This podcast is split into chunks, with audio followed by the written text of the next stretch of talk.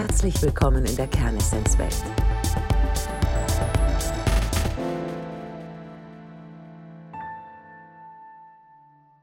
Lieber Sven, ich freue mich, dass du dir die Zeit nimmst, mit mir dieses kleine Interview zu machen. Ja, alle Bau echt schwierig, weil bei den ganzen Terminen, die ich gerade habe, du, das ist der Wahnsinn. Ich habe das gerade so dazwischen schieben können. Ne? Bestimmt so fünf Minuten werde ich haben. Es ist okay, okay super. Also dich. Diese Zeit ist ja durchaus etwas strange, um es jetzt mal so zu sagen. Wie erlebst du die? Naja, wie erlebe ich die? Also, ich wache oft morgens auf und denke mir, etwa irgendwie so ein Traum von so einem Endzeit-Thriller. Aber dann weiß man eben, das ist doch wieder Realität. Und ich erlebe die gemischt. Einerseits ist man so genervt, weil man hat das Gefühl, das Leben es ist einfach gerade so total still. Es ist richtig Pause.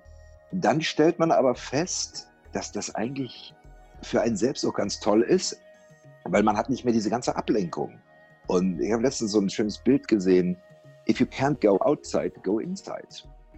Genau das tut man ja jetzt gerade. Also man besinnt sich sehr viel auf sich auf die engsten Menschen und vergleicht das immer so mit Wüste. Du bist in der Wüste, absolute Stille. Damit muss man erst mal klarkommen, weil plötzlich hört man Dinge, die man vorher nie gehört hat. Du hörst nicht mehr diesen Wahnsinnssound, den man ständig hat, der ist nicht mehr da. Es ist kein Flieger mehr in der Luft. Man hört mehr Vögel. Also im Grunde erlebe ich die Zeit als was ganz Tolles, was ganz Kraftvolles auch. Und wie verbringst du die, wenn du sagst, so die Ablenkung und alles fällt weg? Weil man könnte jetzt auch, blöd gesagt, zwölf Stunden im Internet Netflix schauen oder surfen oder sich wieder mhm. ganz anders ablenken. Naja, gut, Netflix, klar. Ist da, das ist ja auch gut so, weil das zeigt ja eben auch, dass Künstler dann doch wichtig sind und die Kultur wichtig ist, wenn kein Theater mehr da ist. Wenn man alle Bücher gelesen hat, dann braucht man natürlich ein paar Dinge, die auch noch Spaß machen. Ich habe wieder angefangen, mehr zu lesen, ich habe angefangen, wieder Schach zu spielen, was ich ewig nicht gemacht habe. Und mache viel Sport. Also so Sport. Äh, man, man, hat ja immer nur Sport gemacht, wenn man im Fitnessstudio war. Ansonsten konnte man sich ja Sport gar nicht mehr vorstellen. Jetzt macht man das so für sich und erlebt sich dadurch auch anders. Man erlebt seinen Körper auch anders. Und man kocht mehr, man geht nicht mehr essen. Das heißt, du bist eigentlich so auch auf so eine Partnerschaft konzentriert. Der Fokus ist ganz stark da. Man setzt sich auseinander, man wird auch kreativer in seinem Sein. So, was kann man heute machen? Ich kann auch nicht sagen, dass ich mich langweile. Eigentlich, mir fehlt gar nichts. Also wir spielen Schach, man redet mehr, man redet intensiver. Wie macht ihr das? Weil ich weiß ja, dass deine Freundin in Köln lebt mhm. und du in Berlin. Wie habt ihr euch da organisiert? Naja, ich habe das schon so organisiert, dass ich mal ein paar Tage in Berlin bin. In Köln nehme ich mir einen Mietwagen, fahre nach Berlin, damit ich mal Sohnemann sehen kann. Wir gehen dann spazieren hier. Dann fahre ich nach ein paar Tagen wieder zurück, auch wieder mit dem Auto. Und dann bin ich halt die Zeit da mit Bianca. Wo bist du jetzt gerade? Jetzt gerade bin ich in Berlin, weil ich heute eine Kostümprobe hatte. Wow. Weil ich am, ja, ich fange am 12. Mai wieder an zu drehen, was allerdings sehr lustig wird, weil ich drehe da noch ein paar Folgen für die Tierärztin Dr. Mertens und wir müssen tatsächlich auch am Set Abstand halten. Wir dürfen auch nicht geschminkt werden, weil wir nicht berührt werden dürfen. Das heißt, wir müssen uns selber schminken. Das wird kontrolliert von der Maskenbildnerin. Und wir müssen tatsächlich auch am Set Abstand halten. Also eine Kussszene muss alles gedoubelt werden. Da sind sie gerade noch am überlegen, wie sie das machen und so. Also es wird schon. Wie, also die Doubles dürfen sich dann küssen und die richtigen Schauspieler naja, nicht? Ja, es gab so den Gedanken, dass man dann Double-Pärchen holt, die also zusammenleben in einer Gemeinschaft. Ne? Ah. Und ja, ja, die dann eben nicht den Abstand halten müssen. Alle anderen müssen den Abstand halten und dann werden diese Sachen gedoubelt. Anders wow. geht es gar nicht kann man zurzeit nicht drehen, nicht arbeiten. Also ich bin sehr gespannt, wie das alles funktioniert. Ja, alles wird anders. Alles ändert sich. Alles ist tatsächlich anders. Hattest du zwischendurch Ängste um den Beruf oder wirtschaftlich? Weil du wirkst ja relativ cool mit der ganzen Situation und sprichst sehr, sehr viel die Mehrwerte an. Ich unterhalte mich ja mit ganz vielen Leuten und ganz viele sind im Fokus eher die Ungerechtigkeit, die Probleme, die wirtschaftlichen Dinge. Und bei dir, das finde ich super schön, kommt ja sehr viel der Mehrwert, diese Stille und dieses Zueinander finden, sich neu begegnen, sich selber neu begegnen, Partner neu begegnen. Gab es bei dir auch Momente, wo du dachtest, weil wir Schauspieler sind ja doch sehr betroffen? Naja, sagen wir mal so. Ich sage ja immer, ich habe ja durch die Talsohlen in meinem Beruf das meiste gelernt. Also wir haben ja nun mal einen Beruf, Schauspieler, das ist ja immer so, dass wir mal haben wir mehr Beschäftigung, mal weniger. Ich habe nun das Glück, so eine Serie zu drehen seit ein paar Jahren, aber ich hatte natürlich auch andere Zeiten, wo ich nichts zu tun hatte, wo man nicht wusste, Gott, wie geht das weiter? Was kommt als nächstes? In den Talsohlen habe ich dann gelernt, irgendwie die Ruhe zu bewahren und zu sagen, komm, es geht irgendwie weiter. Irgendwas wird kommen. Das ist anders, wenn du jetzt, sagen wir mal, du hast so einen Beruf, den du seit Jahrzehnten schon machst und plötzlich kommt das. Insofern bin ich innerlich anders vorbereiteter, mit so einer Situation umzugehen. Weil ich habe auch irgendwann gelernt, mich von dieser Angst nicht mehr auffressen zu lassen. Und wenn man es dann mal so von ganz oben betrachtet, es gibt Menschen, die brauchen meinetwegen 1500 Euro im Monat oder 1000 Euro im Monat oder, oder 800. Andere brauchen 10.000, 20.000, 30.000, je nachdem, wie ihr Lebensstandard ist. Aber im Moment betrifft es ja alle gleich. Die, die ihre 20.000 brauchen, kriegen die auch gerade nicht rein. Und die, die ihre 1000 Euro brauchen im Monat, kriegen die auch nicht rein. Also same, same für alle auf diesem ganzen Planeten. Nee, ich habe keine Angst. Ich habe da echt keine Angst. Ich habe keine wirtschaftliche Angst. Das hat nichts damit zu tun, dass ich ein dickes Konto habe. Nein. Ich sage mir, irgendwie wird es weitergehen. Das habe ich in diesen Zeiten gelernt und ich lasse mich von so einer Angst nicht mehr auffressen. Darf ich dich fragen, weil du gesagt hast, du hast es quasi gelernt, mit dieser Angst umzugehen. Gibt es da jetzt einen Tipp, den du weitergeben könntest an Leute, die diese gerade auch nicht greifbaren Zukunftsängste und Ängste haben? Fällt dir da was ein? Also sagen wir mal so, ich habe das Glück, wahrscheinlich ein absoluter Optimist zu sein. Also egal wie dunkel das ist, ich sehe irgendwo immer noch so eine kleine Lampe am Ende des Tunnels. Es ist einfach so der Punkt, es gibt so einen Spruch, das, wovor man die meiste Angst hat, passiert dann auch. Das kann man so vergleichen, wenn man einen Raum betritt und man muss da einen ganz langen Weg gehen durch eine Menschenmenge. Man hat Angst im Kopf, da liegt eine Bananenschale. Dann läuft man völlig bescheuert, weil man immer Angst hat vor dieser Bananenschale. Wenn man einfach straight durchgeht und sagt, es kann mir nichts passieren, was soll denn auch passieren? Weil die Angst frisst einen selber auf. Wie man die besiegt, das ist sicher auch eine Sache von Erfahrung. Aber ich glaube, wir sind oft von so vielen Ängsten beseelt, die uns Stress machen, und je mehr Stress wir haben, desto ungesünder werden wir auch. Also ich glaube, wir leben auch in einem Land, in Deutschland. Also wir können froh sein, dass wir in Deutschland leben, auch jetzt in dieser Krise. Wir werden hier nicht verhungern. Man muss einfach, keine Ahnung, optimistisch bleiben, darf nie die Hoffnung verlieren.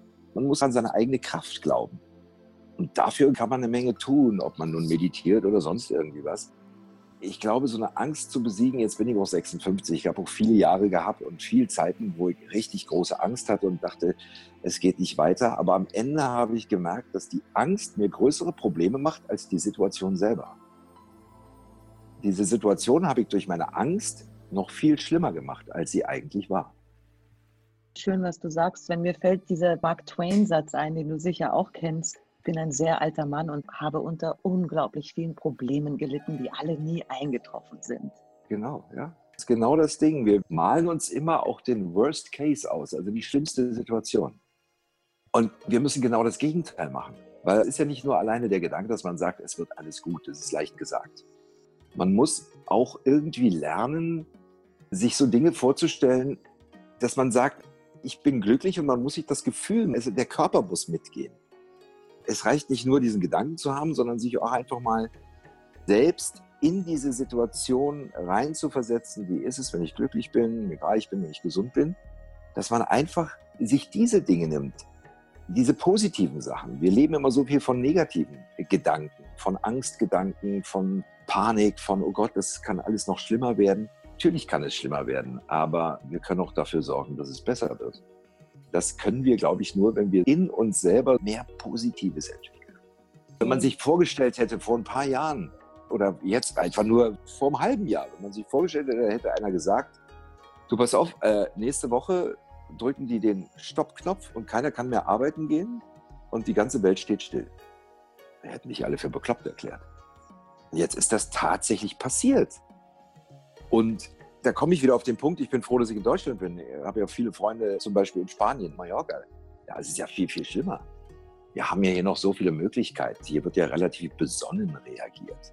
Auch wenn man bestimmte Dinge nicht versteht, die Unterschiedlichkeiten und so weiter und so fort. Aber wir haben hier echt die Möglichkeit rauszugehen. Wir können spazieren gehen, wir können noch durch die Gegend fahren. Wir sind nicht wirklich eingesperrt. Insofern bin ich da wieder ganz froh, in diesem Land zu leben zurzeit. Es werden auch hier viele Existenzen kaputt gehen, gar keine Frage.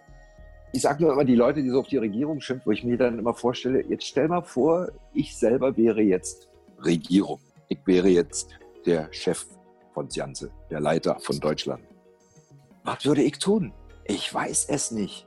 Du musst ja Leute haben, die dir sagen, die dir wissenschaftlich erklären, was könnte jetzt passieren und so weiter und so fort. Ich verstehe auch viele Dinge nicht. Beschäftige mich auch mit verschiedenen Aussagen von verschiedenen Leuten. Aber am Ende muss einer sich ein Bild machen und eine Entscheidung treffen. Dass ja nicht sagen können, nur wir machen einfach mal gar nichts. Was wäre dann gewesen? Und natürlich, wenn man sich vorstellt, die alten Leute, die in Krankenhäusern liegen, die keiner besuchen darf, die Enkelkinder können nicht mehr kommen und, und, und. Viele Menschen werden auch an gebrochenem Herzen sterben in dieser Zeit. Aber das ist offenbar ein Teil des Ganzen. Damit müssen wir klarkommen. Und wenn ich daran manchmal denke, ist schon hart. Also ich habe meine Mutter zum Beispiel zu ihrem Geburtstag besucht. Klar lief man dann so mit zwei Meter Abstand, man hatte so eine blöde Maske im Gesicht. Das ist schon komisch. Es fehlen die Umarmungen, es fehlen so diese körperliche Nähe zu Freunden und so. Das ist schon eine seltsame Geschichte auch der Händedruck, der eine Errungenschaft im Grunde ist, dass man dem anderen das Gefühl gibt, du bist gleich wie ich, ich nehme dich als Gleiches an oder als Person auf Augenhöhe. Plötzlich fällt das auch alles weg. Menschen gehen dir ängstlich auf der Straße aus dem Weg. Ich war irgendwann beim Zahnarzt, das ist eine ganze Weile her schon. Da war das noch gar nicht so ein Thema. Da fing das so langsam an. Er hatte so eine Betäubung, bla bla bla, meine Lippe hing runter, ich sah aus wie so völlig bescheuert. Und der hat mir einfach so einen Mundschutz mitgegeben. Und dann bin ich in den Supermarkt drüber, die Leute rannten fast weg, als ich da reingehe. Es ist schon schräg und es macht mit den Menschen natürlich was, ist doch klar. Da verändert sich ganz viel und ich glaube im Endeffekt wird es zu was Positivem werden. Ich hoffe nicht, dass es sein wird wie ein Autounfall auf der Autobahn. Die Leute sehen das, fahren da kurz so ein bisschen langsamer und dann geben sie wieder Vollgas. Also meine Hoffnung ist die, dass wirklich tatsächlich was daraus gelernt wird. Fridays for Future ist doch gar nicht so lange her. Das war kurz davor. Die klatschen doch alle in die Hände. Das ist genau das passiert, was sie eigentlich wollten. Jetzt, die Natur lebt auf, wie schnell die sich auch erholt. Das ist schon toll, was da passiert. Wir können nur hoffen, dass man jetzt daraus was lernt und einfach mal dieses schneller, höher, weiter. Wo soll es denn hingehen? Dieses noch mehr Kapital, noch mehr Profit, noch mehr Reichtum. Ja, wo endet das Ganze denn? Wo soll das denn hin? Warum müssen wir alle so viel haben, so viel besitzen? Braucht man doch gar nicht. Man merkt jetzt ja. auch auf einmal, was brauche ich eigentlich zum Leben? Brauche ich das tolle Auto vor der Tür? Brauche ich ein Riesenhaus mit einem Swimmingpool und blablabla? brauche ich doch alles eigentlich gar nicht. Also was brauchen wir wirklich? Und auch was mit den Ressourcen zu tun hat. Was ist wirklich nötig, um ein gutes Leben zu haben? Und ich glaube, darauf besinnt man sich gerade langsam. Also ich, ich mache das. Ich besinne mich gerade auf das, was wirklich notwendig ist. Und das Wichtigste tatsächlich die Menschen, die man liebt, um sich herum. Das ist eigentlich ein wunderschönes Schlusswort. Bist du schon fertig? Äh? Vielleicht noch, wenn du jetzt so an die Zukunft denkst und dir vorstellst, dass es sich jetzt tatsächlich so langsam ein bisschen entspannt und wieder mehr erlaubt wird und Normalität einkehrt. Auf was freust du dich am meisten? Ich freue mich schon wieder auf die Arbeit. Ich freue mich schon wieder auch auf die kreativen Prozesse, dass man wieder raus kann. Ich freue mich darauf, wenn man wieder normal draußen sitzen kann und dass man seine Freunde wiedersehen kann, dass man sich mal wieder in den Arm nehmen kann, dass man wieder normal zusammensitzen kann. Aber ich freue mich auch darauf, das ist meine Hoffnung, dass so eine gewisse Ruhe bleibt. Dass nicht schon wieder so eine Hektik entsteht. Dass nicht alle denken wieder, oh, jetzt muss das, das muss passieren, das muss passieren, da muss man hin, da muss man hin sondern dass einfach mal so eine, so eine Ruhe bleibt. So ein Calm Down.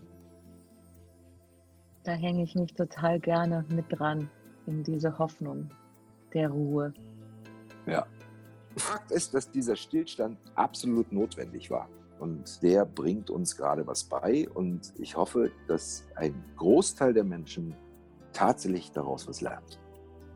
Das ist eigentlich meine größte Hoffnung, dass wir alle was gelernt haben und das Gelernte auch anwenden.